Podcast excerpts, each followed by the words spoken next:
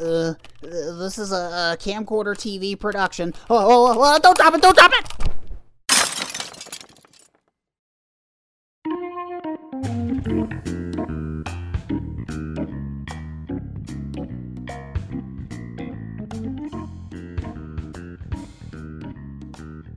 Welcome back to Tay, or if you're new, welcome to Tay. I, I guess I should be saying. Coming at you live from my uh, in-house studio, my workstation. This computer is on just so that you guys think that I'm actually up to something. I'm I'm not. I'm just recording this episode of Tay, which is back. What are we going to talk about today? Well, I thought I'd tell you a really terrible story. I call this the incredibly horrible bad day. I was actually having a really awesome day. I felt really good. It was positive. I, I felt like I was going to get a lot done, and the sun was shining, and it was warm, and it just felt really good. I came home in the afternoon, had to let my dog out. There was a couple things that I had to do, but I was pretty much going to spend the rest of the day just relaxing and doing whatever I wanted to do. So I got my big giant drive out to do some editing on my computer. Hooked it up to my computer. While I was letting the drive run, there were some house chores that I needed to take care of, so I took care of those. After I got done with that, I came back to my computer and I noticed that my drive hadn't really done anything since I plugged it up. This was concerning. So then I thought, okay, maybe the outlet's sort of out of juice, so I'll just go over to the other room and plug it in there. And I noticed that my hard drive still hasn't kicked on. And this is roughly an hour or two after I've gotten home. And I am not happy. And I'm also really hungry. I haven't eaten since earlier that day. So, I scrape up my drive and I decide to take it to Best Buy. Fortunately, my friend Jonah, hi Jonah, in case you're watching, he was working that day. Keep in mind, I haven't seen Jonah in years. He had been vacationing in Brazil for like five years or something. So you would think I had seen him in such a long time. I'd walk up to him and be like, "Hey, buddy, how you doing? How's your mama and them?" Instead, I walk up to him with desperate eyes and I said, "Please, please, for the love of God, help me!" And I think Jonah did the best he could, but unfortunately, my hard drive was dead. My entire life was on that thing, and it just went. Pretty rough day. Keep in mind, there was some major stuff on that hard drive, not just stuff for my personal life, but for the website as well. But fortunately, some of the more important files that I had were backed up on other places, so I just bit the bullet for the day. And I'm like, you know what? Let's just try to relax a little bit. I'm gonna go eat. I haven't eaten. So I'm driving down the road, and I'm literally thinking to myself, how could this day possibly get any worse? And at that exact moment, that's when a deer ran out in the middle of the road and went POW! I hit it. I'm not 100% sure that it died right then. I'm pretty sure it died afterwards. Bambi got some major airtime because my passenger side was completely covered in deer hair, and so was my grill, or at least what was left of it. That sucked. I was still hungry, by the way. I still hadn't eaten. Fortunately for me, I had Little Caesars waiting on me when I got back home. And just when you think it couldn't have gotten any worse, I got an email a few hours after I got home saying that my friend had just lost his job. So, what kind of day are you having, by the way? Hope that little story brightened your day somehow. I, I don't see how it could have brightened it too much because it's a pretty terrible and depressing story, but I guess if it makes you feel any better, I'm still alive. Clearly, because if I wasn't, I would I wouldn't be here.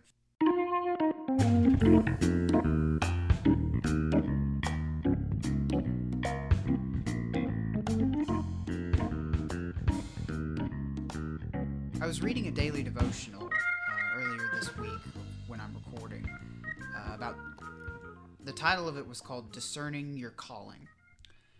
And the gist of the devotional, from what I learned, was that there is a reason why you have passion. God gives you passion. It doesn't just stop at passion. You, you, it, there has to be a little bit more to it. You actually have to have the ability to uh, pursue this passion. And by having the ability to pursue the passion that you feel, that is to glorify God. That is supposed to glorify God. And I, that really hit home with me. And I've been thinking about my life and basically what I've been doing with Camcorder TV. And I've noticed for a long, long time that I have always had a very difficult time explaining to people what Camcorder TV is. But what is Camcorder TV? What is the best way to explain it? And I had a really good heart to heart uh, with a dear friend of mine about this and he really urged me to either write it down in a blog or make a video about it. If I had to break it all down to one simple word, I believe camcorder TV is simply storytelling, uh, especially the idea of original storytelling. Because we here at the website strive to give you original stories, original content. And I know that a lot of people will sit there and tell you, well, all the stories out there have been told and it's just a recycling and a rehashing of old concepts. While I agree to an extent that that's true, I also would like to point out that you have guys like us that are trying to take some of these uh, old concepts, if you will, and try to tweak them a little bit and you know, maybe freshen them up a little bit as opposed to what mainstream Hollywood's doing right now and just sort of rehashing and rebooting the same thing over and over and over again. Now, I don't mean to put all these movies down because I'll be totally honest with you. When a Marvel movie comes out, or maybe even a DC movie comes out, and especially if any of the new giant monster movies come out, I'm going to line up and I'm going to go see them. Having said all that, how far is it going to go? Because it just feels like everything is being rebooted and remade. It's almost as if nobody is even trying to do something original, except for TV, of course and I feel like that that's where camcorder TV is trying to step in. Some of you aren't religious, and I'm not trying to come off preachy, but the way that I see it, I really feel like every human being born of this earth is here for a reason, a purpose. And I would really like to think that camcorder TV is my purpose. You see, this camcorder TV is so much bigger than me it's so much bigger than my story or my career or whatever fancy buzzwords you want to throw in there. I, I don't know.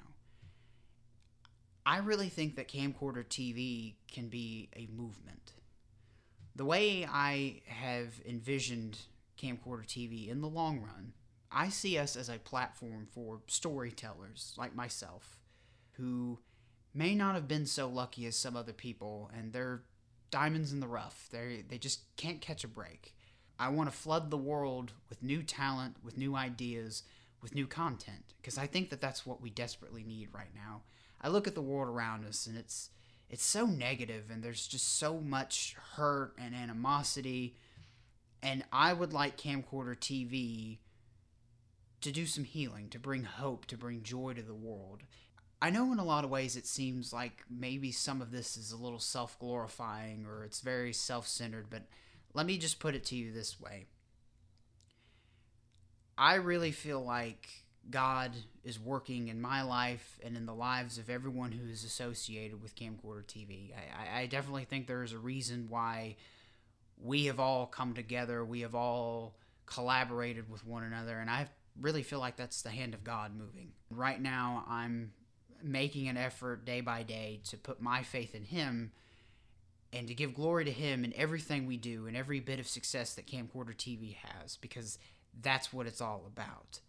So the success of Camcorder TV really has nothing to do with me or my story.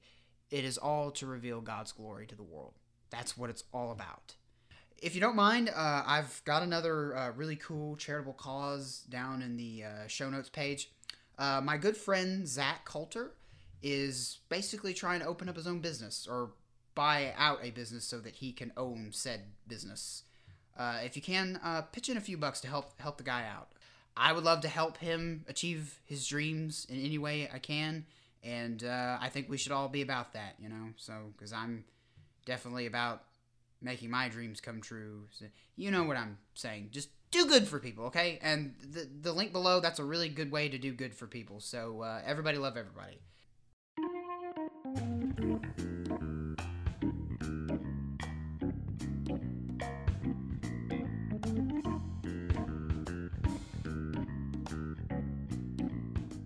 Tonight's subject politics.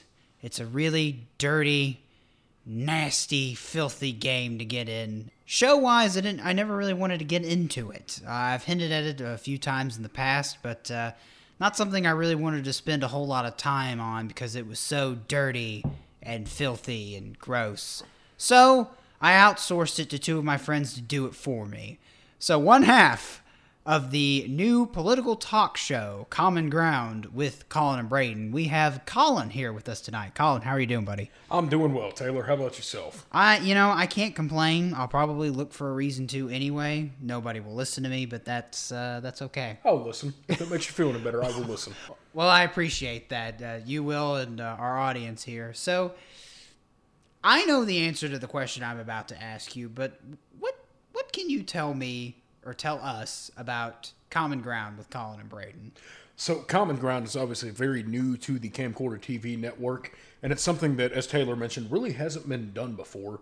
It's essentially a podcast where we are taking two completely opposite ends of the political spectrum, putting us together and talking about the issues that face America that nobody really wants to talk about and seeing where we find common ground. We have, on my end, a minarchist libertarian who is all about freedom, the free market, the rights of the individual, and individual freedom. And I'm coming from the completely opposite spectrum of my co host, Braidon, who is a democratic socialist. And essentially, what we're trying to do with the show is really encourage peaceful political discourse. Let's bring together that don't necessarily have the same ideals, but have a lot of the same goals, such as reducing corruption in the government. And let's encourage discussion and debate instead of the pissing matches that political discussions normally turn into. That's right. We we don't have to kill each other. Is what is basically what we're saying. And And we're trying to encourage everyone else that you don't have to kill people that don't agree with you. Exactly. I mean, even in the recording, I mean, Braidon and Collin, they say really civil and they don't kill each other. Even though I would say that, uh, you know, it probably doesn't hurt the fact that Braidon lives in another state. but uh, so uh, I gotta I gotta ask you what um, what excites you the most about the journey we're about to go on? It's just the idea of really challenging my own political philosophy, hearing from a completely different viewpoint that I normally would not hear, normally would not surround myself. You know, normally if you get two people in a room that are totally opposite ends of the political spectrum, the last thing they are going to talk about is politics. If they don't really know each other, the last thing they're going to talk about is politics. And that's something that I'm excited to discuss, to say the least, is just to get viewpoints besides my own. You know, one of my core beliefs is that one of the best ways to strengthen your own political philosophy is to question it. And that doesn't just apply to politics, it applies to your everyday life philosophy. Sure, sure. Let's talk about uh, let's talk about your stance because uh, we've actually had a libertarian podcast host on uh, a little over a year ago, a guy named Marc Clair, who's the host of the Lions of Liberty podcast.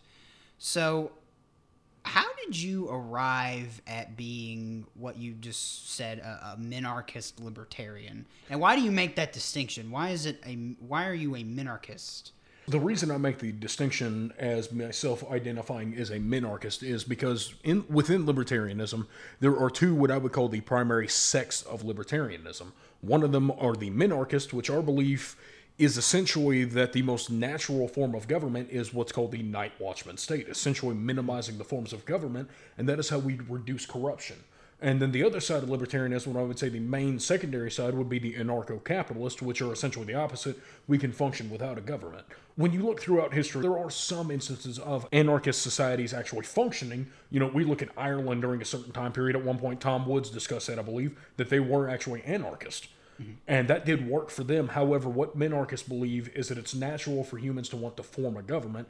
So, by minimalizing the role of the government into what we refer to as the night watchman state, that's the best way possible to reduce corruption. Mm-hmm. And that, how I really came into libertarianism, so I know that I'm not the only one talking to, that the last presidential election um, I didn't feel like I really had anywhere to go. You know, for a long time, I struggled to find a political ideology. I really didn't find that I fell into either division. And of course, last election, libertarianism really came into the spotlight a lot more with Gary Johnson, both good and bad spotlights on him. You know, needless to say, I will come out and say it. Of course, I did vote for Johnson, and I, that's really what drew me to libertarianism. Is just when I heard that there was a third party running that was actually getting attention on national TV. That's really the first. It's the first time in a long time that's happened, and where that drew me more into it. I started researching it. I'm like, hey, I finally found a political philosophy that actually fits me, and you know, I feel like embodies me. You know, it's uh, it's interesting that you bring up uh, Gary Johnson because I, I think a lot of people who may not be as well versed in uh, ide- philosophy, ideologies, political discourse as a whole, uh, a lot of them conf- a lot of people conflate libertarianism with centrism, moder- you know, being a moderate. And, and I know that Gary Johnson and Bill Weld sort of did a really, uh, shall we say, poor job of making that distinction that a libertarian is not, in fact, a, a centrist.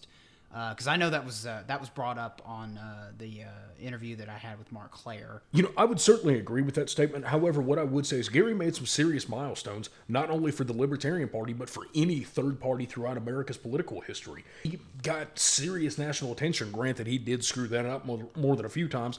Although I will say, in all fairness, you can't bomb Aleppo if you don't know where it is. well, that that is a that is a good point. But let me play devil's advocate real quick. So, yes, we can agree that Gary Johnson did some pretty big things for the Libertarian Party uh, in the 2016 presidential election cycle. But would you say that the milestones that he made, in a certain way, aren't detrimental to the Libertarian Party?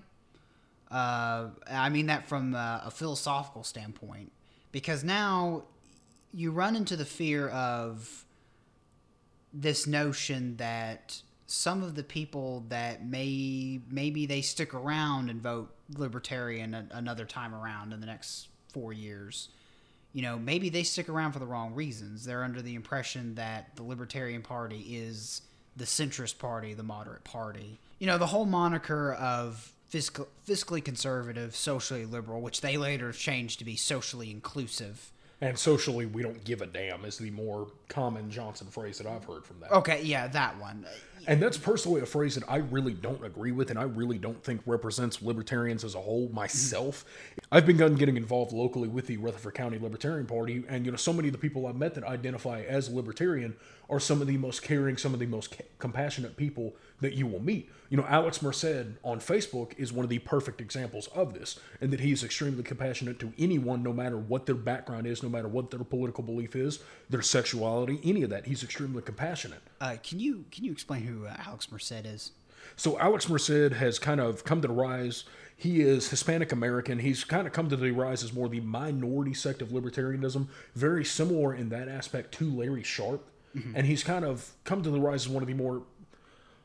I'm not. He's definitely not one of the official leaders of the Libertarian Party with a capital L and a capital P, but he's become kind of a central focal point for a lot of people who are just beginning to understand and just getting into libertarianism. Mm-hmm. You know, he's brought a lot of resources, like for instance, an entire free library of ebooks that are related to libertarianism studies on, such as Bastiat's The Law, Ron Paul's The Revolution, that kind of thing, and it's an awesome milestone. But it's that's the kind of compassion that I like to see. You know, we're often the ones that are out there doing nonprofit work we are the ones that are donating donating our time, donating our resources to help other people. So socially, we do give a damn. What we don't give a damn about is what you, you know, if you decide to sit on your back porch and light up a joint, I don't think that should be illegal. I that has no direct um, effect on me. Why should I give a damn about you doing that? Right. And uh, another thing I want to hit on. So you you've kind of let the cat out of the bag about getting more involved with the Rutherford County Libertarian Party. So I guess by that token, you would, in addition to being a little L libertarian, you would also say that you are a big L libertarian. I would say that I'm becoming a big L You're libertarian. You know, I've L gone to a couple meetings. I'm definitely interested in getting more active locally. That's something I'm actively striving Mm-hmm. to do, and it's something that so far I've really enjoyed. I've met some really great people from that, and I'm grateful for the experience. The reason I ask is, um, you know, again, go, kind of going back to Gary Johnson, and you know, the impression that I got was overall for this election, uh, there were a lot of people who, like you said, kind of didn't really know where to go. They didn't really like Donald Trump. They really didn't like Hillary Clinton. I mean, I'd certainly agree with that. Half of the country didn't even vote because they didn't know where to go. Right. They didn't. They didn't. They didn't know what to do. And some people, because automatically, uh, if if I'm not mistaken, if memory serves, when the not when the nominees basically came out, when it was set in stone that Trump was going to be the GOP guy and Hillary Clinton was going to be the Democrat gal, that Gary Johnson basically rose in the polls. Some polls had him up right up into 15% territory, which was which is the uh, percentage that you have to have in order to get into the national debates. Um, and then once it seems like once Johnson got this exposure, and once he actually did get the Libertarian Party nomination, he just kind of dropped the ball. And He really did. You know, I feel like there were several things that he dropped the ball on. I feel mm-hmm. like he, in certain aspects, he could have done so much better.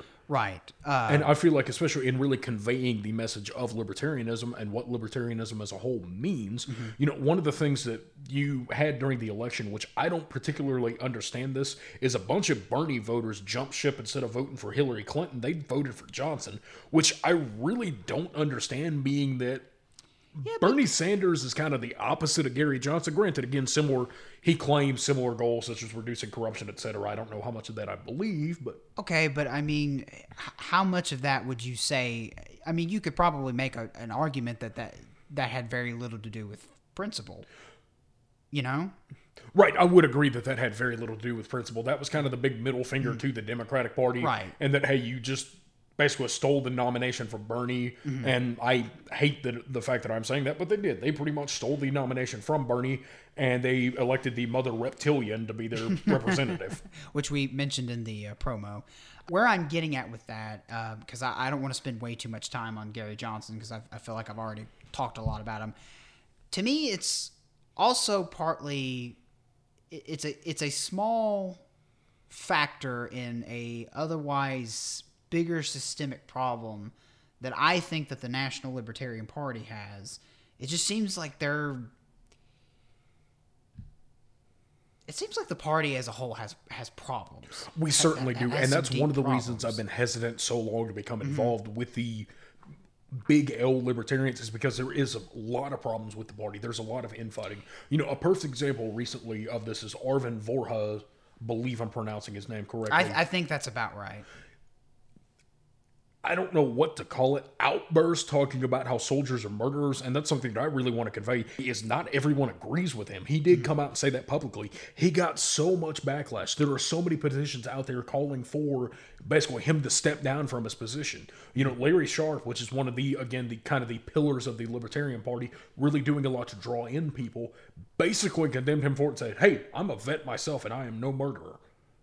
And that's something that I do not personally agree with at all. His, again, outburst to me was childish in a way, and it was really unwarranted. And just, I'm still having trouble understanding why he did that.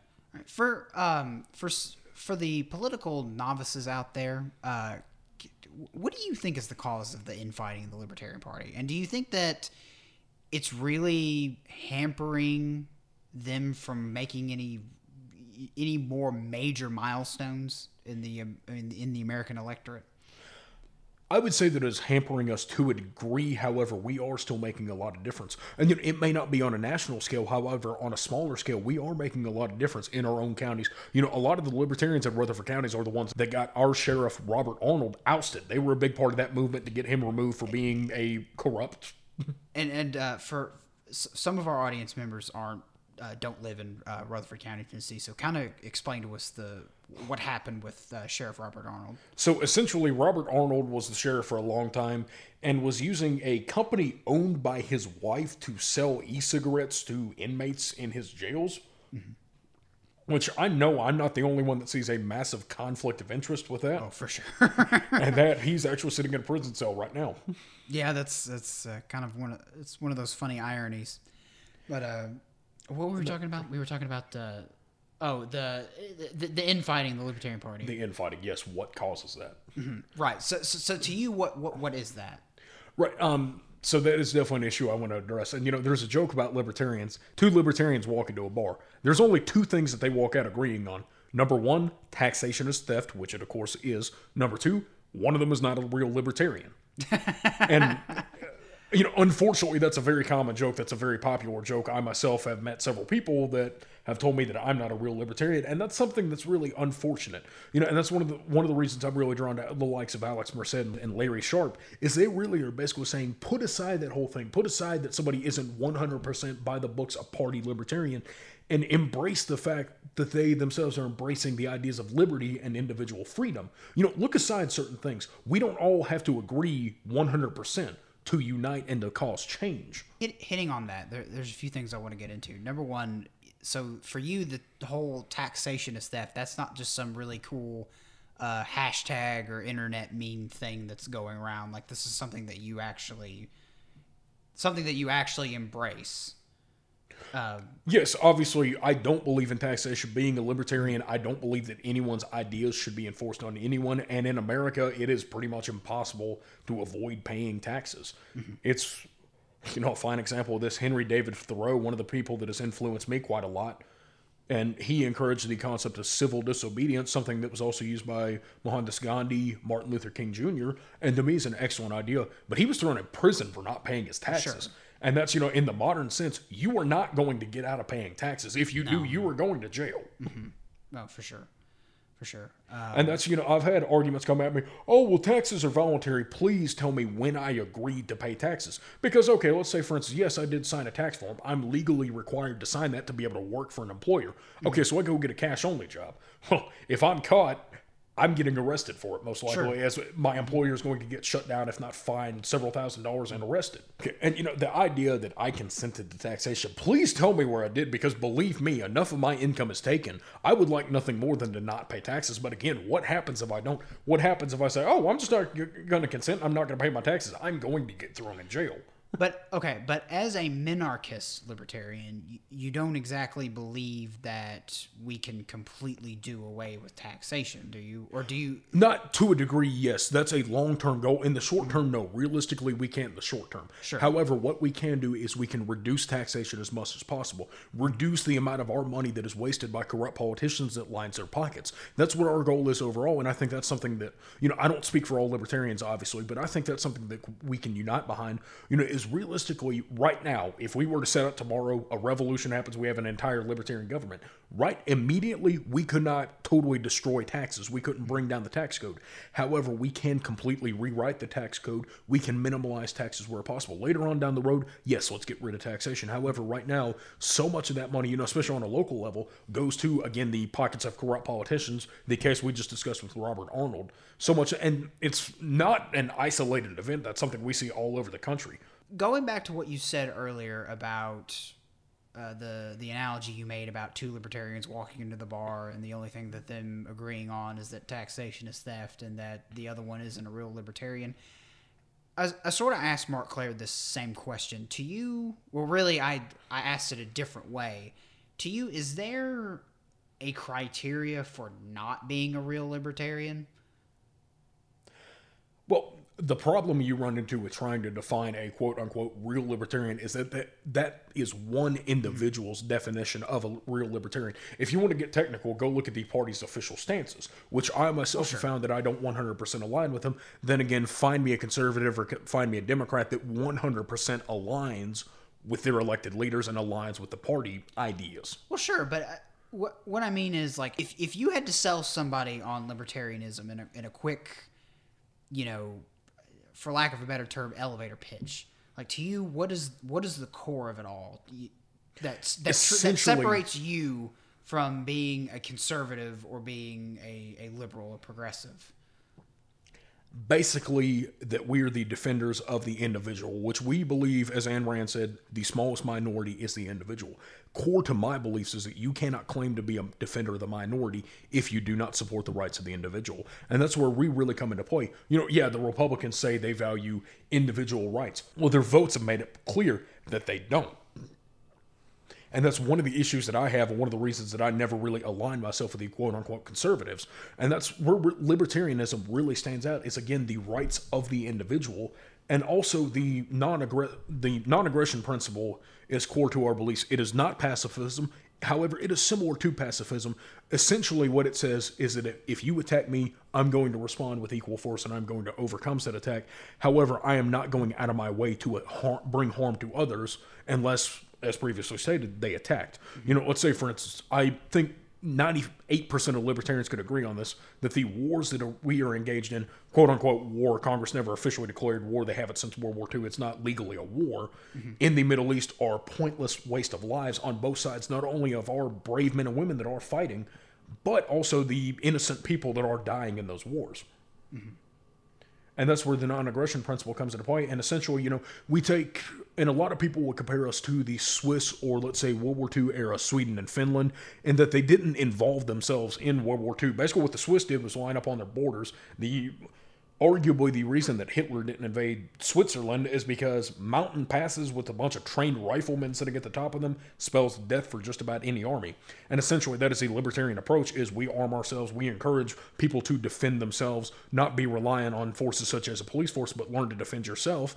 And if the time comes, if we need it, we are willing to fight to defend ourselves. Whether that be threat from an outside invader, whether that be a domestic threat, we are willing to fight and we are willing to defend ourselves. And that's something that we really stress. That's a really good segue, by the way, because I, I, I really want to talk to you about history, because you and I are both, uh, I'd say we're pretty big history buffs, right? I would agree. So, um, you know, this election kind of got me, the, the 2016 presidential election, it kind of got me thinking just how overall, you from what I understand about American history, this is probably the weirdest election we've ever had. I'm not going to disagree with that statement. This is probably the weirdest election that we've Well, ever had. It's so weird because I feel like so many political philosophies have just sort of been flipped upside down, turned inside out, and it's like it's like shaking a martini. And and now you've got this really weird I'm- I'm going from one analogy to another somehow. This is really strange. Stranger than the election, by the way. Like you've got this really weird picture. You know, you, you you've got this uh, alt right, which is really, I mean, uh, let's be honest here. It's mostly made up of the old conservatives that voted for, say, George W. Bush or John McCain, you know, in the last few election cycles. But they're just sick and tired of Washington establishment guys, and they, they just think that Donald Trump is something really different. Uh, and it's also made up of some libertarians. Uh, And let's not forget the side of the alt right that is a bunch of LARPing wannabe Nazis that think they're going to beat the crap out of somebody. yeah, the the Richard Spencers of the world, and uh, And let's not forget Alex Jones and that. and Alex Jones, who, you know, for the longest time, I mean, granted, he's a notorious conspiracy theorist, but I believe that for a while he was calling himself a libertarian. Uh, I know, I I would argue in that statement that just because somebody calls themselves a libertarian Right, doesn't but- mean that they are a libertarian, but nonetheless, somebody, he did call just because one. somebody says they are a libertarian does not mean that libertarians will actually claim them. Right, and that applies to any political philosophy, just not my own. I I wouldn't say that I'd be ashamed to claim Alex Jones. I mean, the man is a he is comedic Sometimes not on purpose. over the top ridiculous. I mean, the man did blame for getting his children's birthdays in a courtroom on eating a bowl of chili. and let's not forget that, according to him, the government put chemicals in the water that turned the freaking frogs, gay. That's my Do you favorite. understand that? I don't understand that, but that's oh god, that's that's hilarious. I could go on and on about it. I think we need to get off the topic because my Alex Jones impersonation may come out, and that is not something I think the All right. world is ready to see. Let let's avoid that for at least for for, for five minutes. But okay, so hitting back on what I'm saying, you know, you've got this really weird, you know, hodgepodge, you know, of the alt right, and then sort of on the left, it, it looks like from from an outsider's perspective that the, the Democrats, as as splintered as you can say that the Republican Party is, the Democrats are way worse. They are, and I think a lot of that has to do with a lot of Bernie Sanders supporters because let's be honest, they did steal the nomination from Bernie. If Bernie would have been the nominee, he probably would have won the election. You really think so? I, of course, we can't say for sure. You know, No, obviously, you- you obviously, all bets were on Hillary winning the election. And oh, that sure. didn't happen. That went the complete opposite of what all the bets said. I think that's part of the problem, though. Like everybody had been calling Hillary Clinton to win the election probably since 2012. Basically, and they called it up until the last minute. Sure, sure. They had they had expected her to win the election, and and also I think people were expecting another Clinton versus Bush. I think everybody was thinking that Jeb Bush was probably going to get the Republican nomination, or a Jeb Bush like Jevolution 2020. Yeah, Jevolution 20. Please clap. Please clap. You know what? I, oh God, I, the, my favorite Jeb Bush moment in the 2016 primary was when he got kicked out of the Rotary Club in Florida. I think it was Florida. I I don't know, but yeah, he. Oh gosh, it's hilarious. He, he just gets up there. He's making a speech, and I don't even think he's even remotely close to wrapping it up. He's like midway through the speech, and literally the president of the Rotary Club comes up to him and whispers in his ear, "I'm sorry, sir, but your time is up. You're gonna need to sit back down." And just he is just absolutely livid, and he just looks over at his campaign manager. He's like, "Are, are you serious? What that? They're kicking me off." They're kicking me off, and he just he goes over to the table and just sits down and pouts like a five year old child. I mean, I'm pretty sure that's how he spent his entire childhood was just pouting while his brother did better than him. Probably, but the poor I- man. I kind of felt bad for the guy. Re- like you've hit a whole new low when the Rotary Club doesn't want to hear you speak.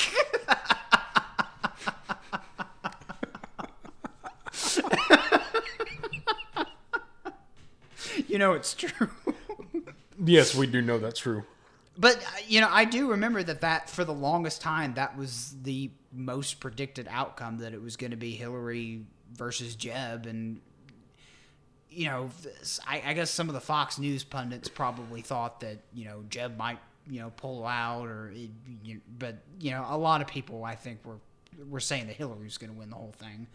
I think people got tired of of people calling, you know, saying that Hillary was going to win, and she, you know, it's just like, okay, all right, and uh, let's just let's just get this over with. And You know, and one of the things that I think is funny, speaking of Hillary, is that, you know, despite the activist that she claimed to be during the election, where is she now?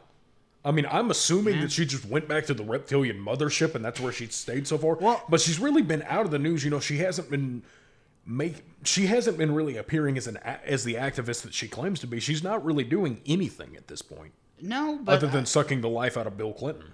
well, there was a news story that somebody uh, met her on a hiking trail like a week after the election or something, and it was just a really humbling moment or something like that. Or I think there was one headline. I, I didn't read the article, but there was one headline that I saw on my phone where the the question was, "Has anybody asked what Hillary Clinton thinks about Trump's uh, cabinet picks?" It's like, well, probably not because she lost the election. I don't remember anybody calling Mitt Romney to ask him what he thought about. Uh, Obama's uh, cabinet picks in his second administration, so I don't see how th- how that has any relevance to uh, to to what's going on. But you know, I bring all that up because I just I, don't know. It, it, it's like politics is we're we're living in really interesting times.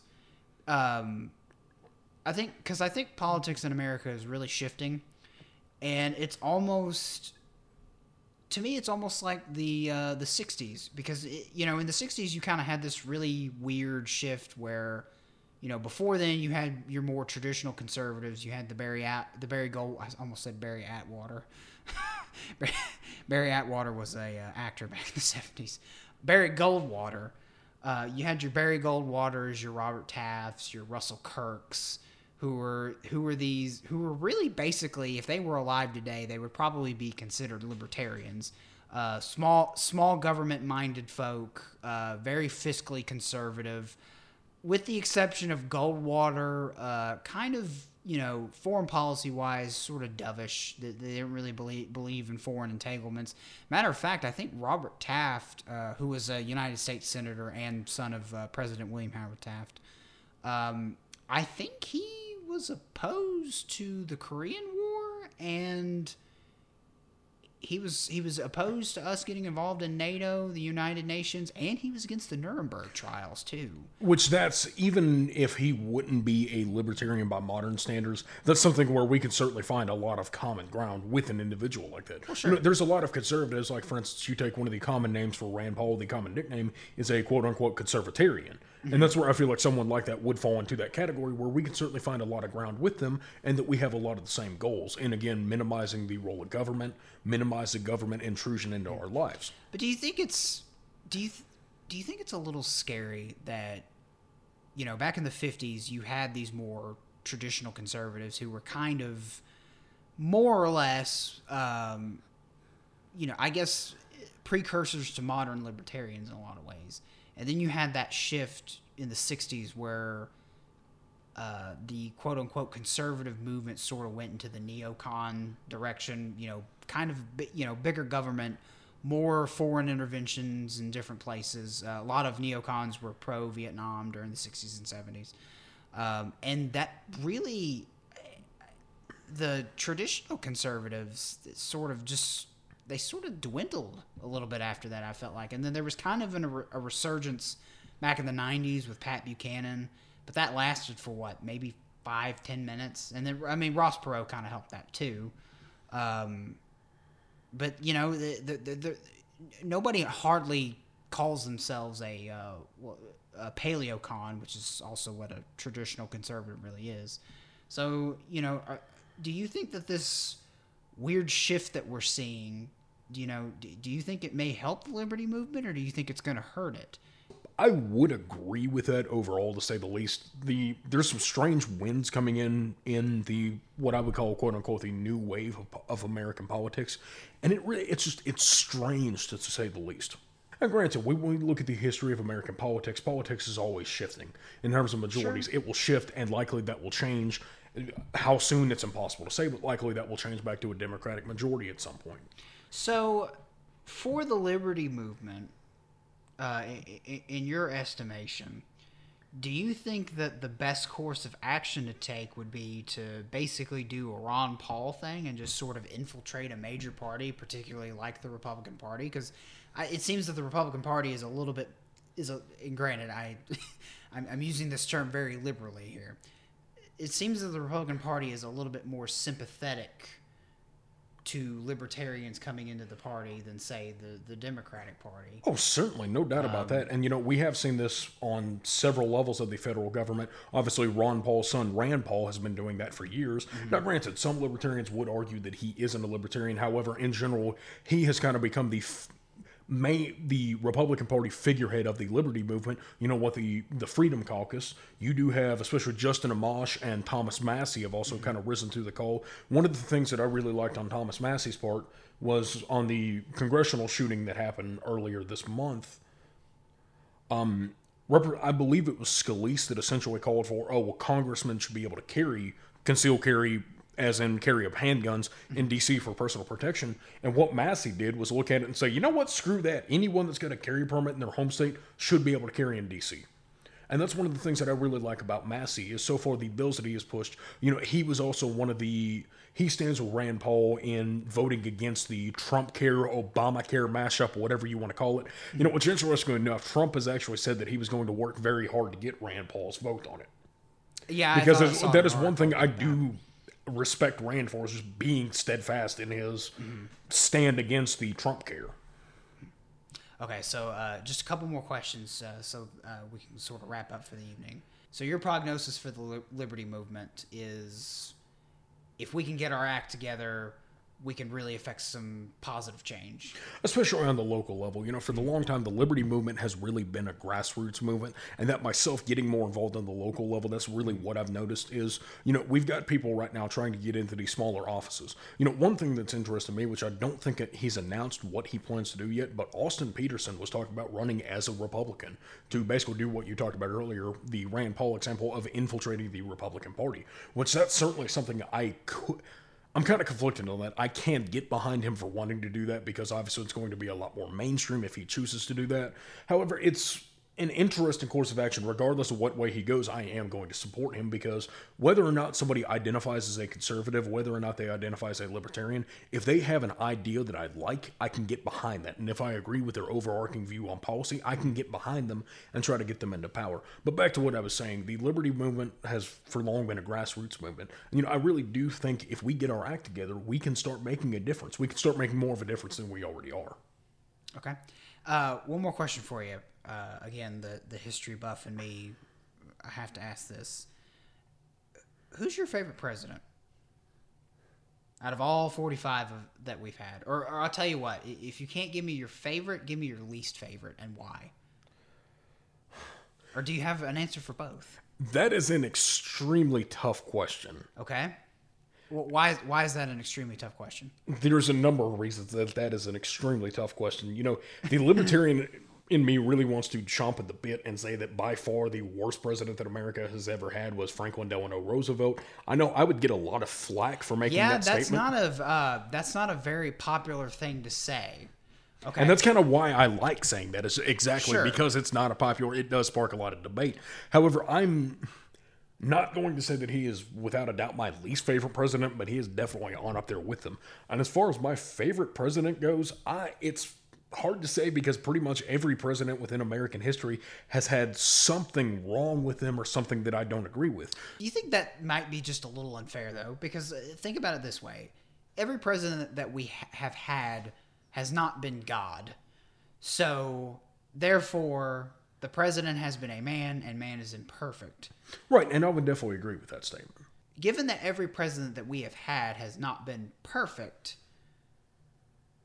you know, who, who in your mind do you think is was the closest to the closest to perfect? I guess.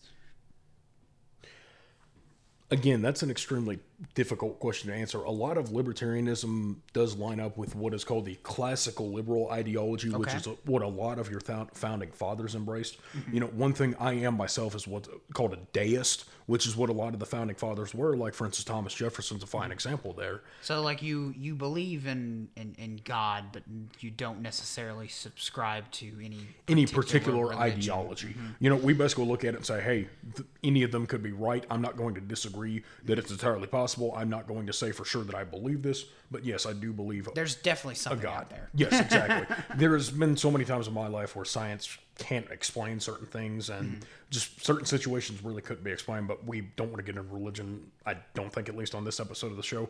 And, you know, and to where a lot of the founding fathers, I really, of course, like for instance, you look at Thomas Jefferson, he was a slave owner. Obviously, that's something that I highly, highly disagree with. Calling another person property is just a horrible thing to do on any stand. Well, sure, I and, and I I do agree with that. But the, the the weird irony about that is, I think Thomas Jefferson would agree with you there because Right. well, because I mean, if you, if you think about it in in the context, and granted, what I'm about to say does not make the situation that much better, but you know, there were laws on the books in Virginia uh, that made it very difficult for a slaveholder to give his slaves their freedom. And in addition to that, if Jefferson did give freedom to his slaves, most of his assets, most of his wealth was tied into assets, and one of the biggest assets that he had was slaves. Right. So he kind of shot himself in the foot by putting himself in this really weird and difficult predicament in which, you know, on one hand, yes, he's he's violating his internal code, but at the same point, if I turn these slaves over, I'm broke. Right. And you can't have the third president of the United States broke. And you know, now from what I understand, and obviously I wasn't there, I can't confirm whether or not that's true. But mm-hmm. from what I understand, Jefferson actually treated his his slaves like people. He actually treated them fairly well. So I would probably say that my, one of my favorite presidents was Washington. Yeah. And which that's, you know, kind of the stereotypical answer. One of the reasons that I like him is he really didn't want to be the president. And you know, and it's not only that, but he was obviously the figurehead of the revolution. He was what really brought Americans together to help fight the British. Sure, sure. And he and he, I will say that Washington was probably one of the more probably the most respected man of his time. And not only that, but apparently the man had a damn good whiskey recipe in it as well. Yeah, whiskey. I mean, he he grew hemp. He did grow hemp. The. Declaration of Independence was actually written on hemp, which that's another another discussion for another time. there. Sure, another. Uh, Not to mention that that man did have a massive set of cojones from crossing the Delaware in freezing cold water. Oh yeah, oh yeah, yeah. So you know, I guess you could say he was a pretty smart uh, military leader as well. Right. So and I- Obviously, he was a brilliant strategist. yeah, I I heard a podcast recently about that show Turn.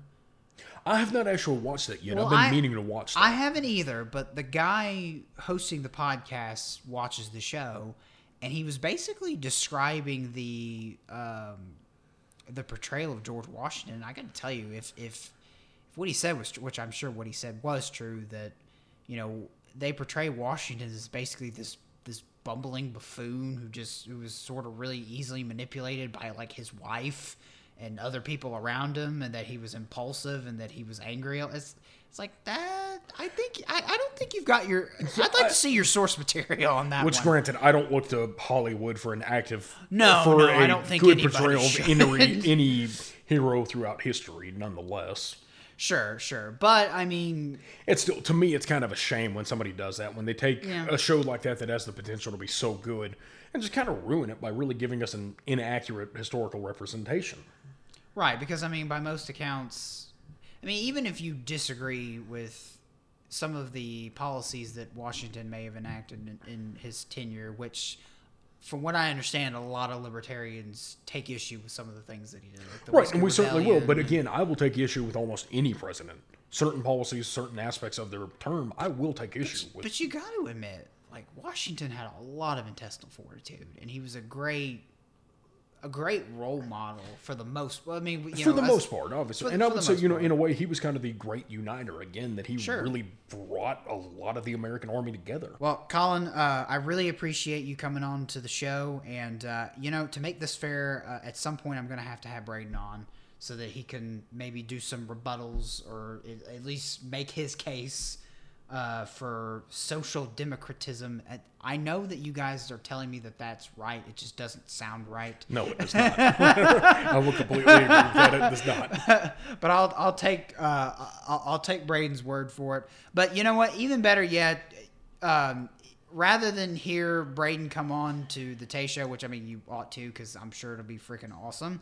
Uh, listen to Common Ground with Collin and Braidon, which is making its premiere.